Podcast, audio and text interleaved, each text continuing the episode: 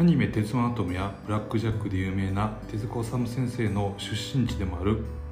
兵庫県の宝塚にある小さな小さなリフォーム会社で懸命に働いている駒橋と申します。どうぞよろしくお願いします。この番組はこれからリフォームを始めるお客様に参考になったなと言ってもらえるお得になる情報をどんどんお伝えしていく番組です。皆様のリフォームストレスを軽減するをモットーにこの番組をやっていきますのでよかったら聞いていってください。はい、えー、今日のテーマはですね、えーと、お家のメンテナンススケジュールというお題で話していきたいと思います。はい。えーとまあ、あの家を、まあ、新築で購入した時は、まああのー、そんな感じないんですけども、まあ、あの5年ぐらいしたらね、まあ、家の何かがまあ故障しだすんですよ。でその時にねあのはって気づくんですよ。そうやそうやと。家っていうのはメンテナンスが必要なんだということね。それを多分ねふとね気づくんです。はい。でなんでそういうことになるかということをちょっとお話ししますと、まあ、結局家を買うまでのストーリーっていうのは、まあ、新築であってもあの中古物件を購入された方でもですねまああのいろいろとすごい、まあ、道のりも長くてですねお金も恐ろしいぐらいの金額を、まあ、あの借りて、まあ、あのすごく苦労すると思うんですよ。だから精神的にも金銭的にもすごい苦労すると。なのであのまあ結局その家を購入してですね引っ越ししてしまったらですね一旦ですねなんかゴールテープを、ね、一旦切ってしまうような気がするんですね。で、まあ、そこで、まあ、あの引っ越した後にですね今度はローンというのがまあ始まっていくんで、まあ、そこで一旦ですね家にかかるメンテナンスっていうことが多分概念から多分なんか飛んじゃうんちゃうかなと思うんですよね。まあ、僕もですね以前、まあ、家を購入したというか、まあ、あの購入した、まあ、経験があるんですけども、まあ、その時もそうですよね買うまでに必死になんかいろいろああだこうだということであのすごい苦労して一旦もう引っ越してしまったらですね家のその後のメンテナンスのことなんて一切考えなかったんですね。だけどですよまあ大体ですね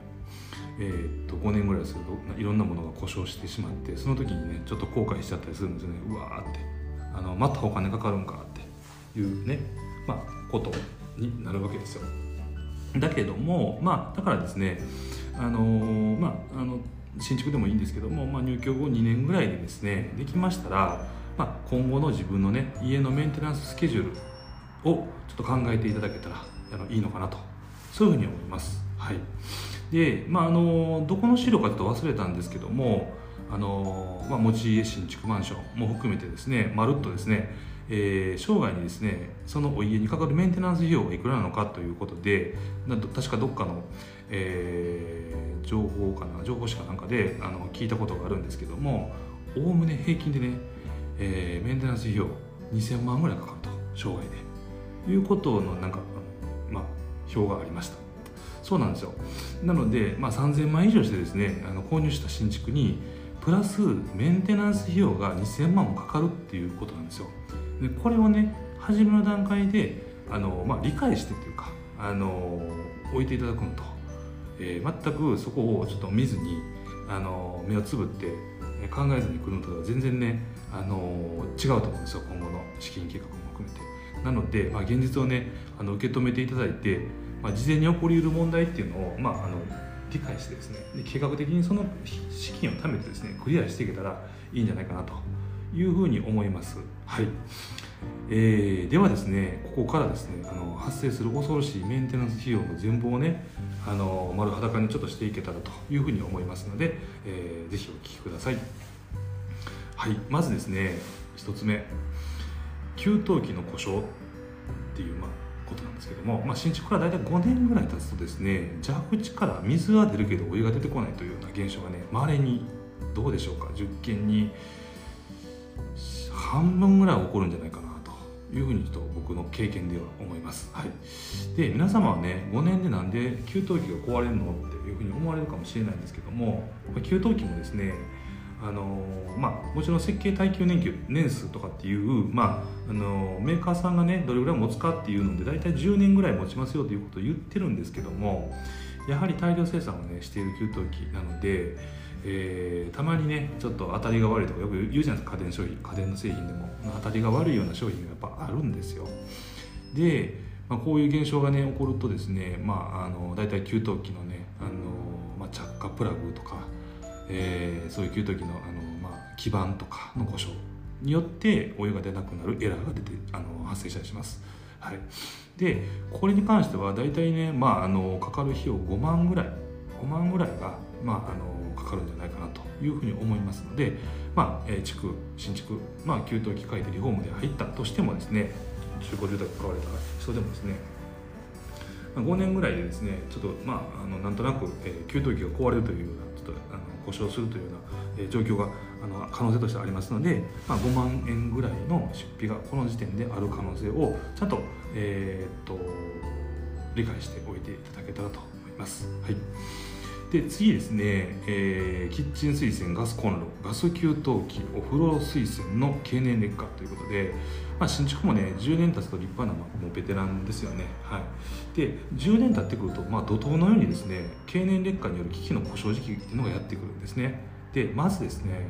キッチン周りなんですけども、まあ、キッチン周り、えー、先にも言いましたけど、まあ、キッチンの水栓ガスコンロ給湯器でお風呂の水栓とね次々とねあの経年劣化によって故障していくんですよ。はい、でまずですね、えー、キッチンの水栓の取り替え費用っていうのは大体ね5万円から10万円ぐらいかなということとでガスコンロに関しては取り替え費用大体10万円から20万円ぐらいかなということ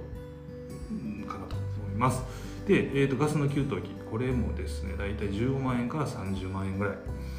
でお風呂の水栓に関しては7万円から10万円と。あくまでもまあこれは目安なので、まあ、多少のね前後はするんですけども大体この10年だったらこ、これこんなことがドドドドとできあの、まあ、費用がかかっていくということをご理解ください。はい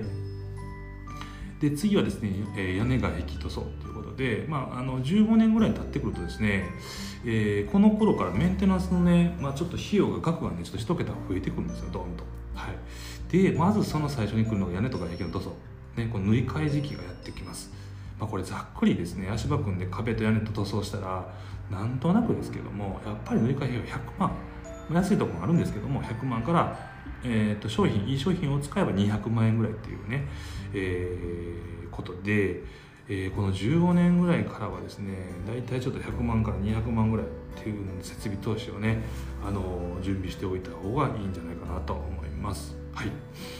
続きましてお風呂洗面化粧台トイレの取り替えということで今度はですね家もね20年を迎える頃にはやっぱお風呂洗面トイレこの経年劣化にがやっぱ、あのー、起こってきます。で、まあ、取り替えないとあかんよね水漏れしたり機器がなんか故障したりとか、えー、割れたりとか、まあ、いろんな現象があるんですけども、まあ、ここでかかる費用はですねまずトイレの取り替え費用っていうのが、まあ、内装費含んでですね20万円から40万円ぐらい。でお風呂の取り替えっていうのは、まあ、大体80万円から150万円ぐらい。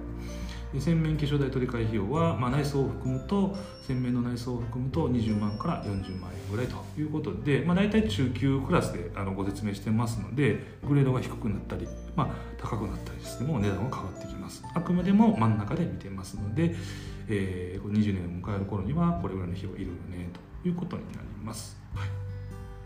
い、でですね、まあ、最後ですねオーラスですね、えー、キッチン内装工事、えー、間取り変更。っていうことなんですね。で25年を迎える頃にはですねキッチンの扉の長板とかが悪くなったりとか2回目のキッチンの水栓とかガスコンロの経年劣化と合わせてですねレンジフードも故障するんですよ。でいよいよここまで来たらあのキッチンの取り替えかなということで、まあ、重い故障を、まあ、あの上げないといけない状態になってくるんですけどもまあキッチンの交換だけで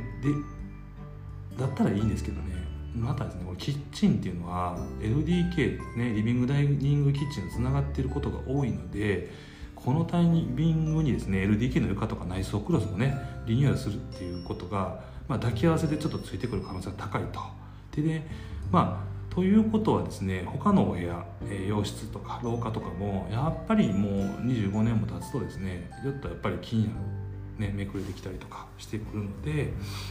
このキッチンを交換するタイミングで割とですね家全体の内装つまり床のフロアであったり、まあ、天井壁のクロスだったりをやられる方が割合いらっしゃいます。はい。でまあじゃあどれぐらいかかるのかっていうことなんですけども、まあ、キッチンの取り替えではだいたい80万円から200万円ぐらいで家全体の内装はね床がフロア全部張り替えて天井壁クロスをやり替えると、まあ、大体100万から200万円ぐらいこれぐらいをねちょっと考えておいてほしいなというふうに思うんですね。で、えー、プラスですね、えー、家は25年も経つとですね、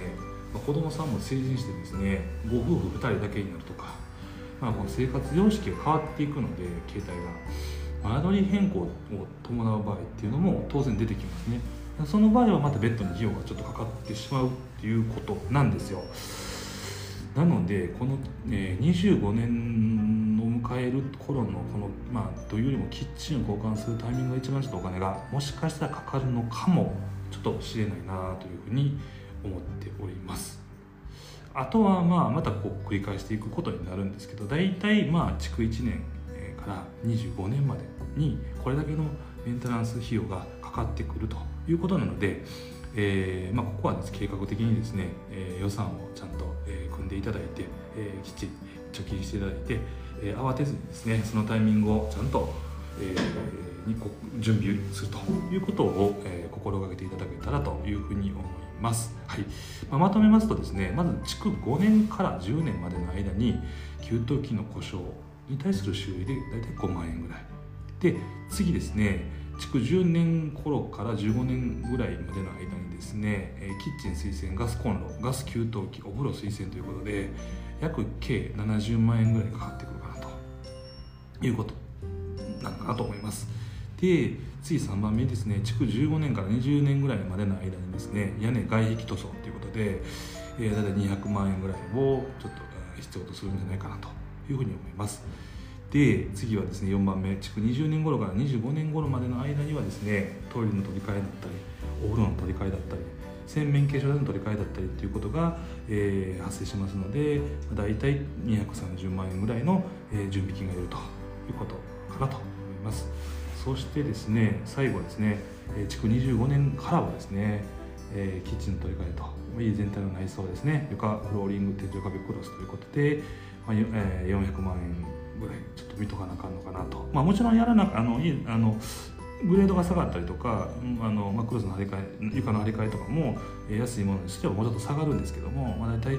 この築25年からはもう家全体が古くなってくるし、えー、まあの400万円ぐらいをあの貯めとかなあかんのかなというふうに思うのとですね合わせて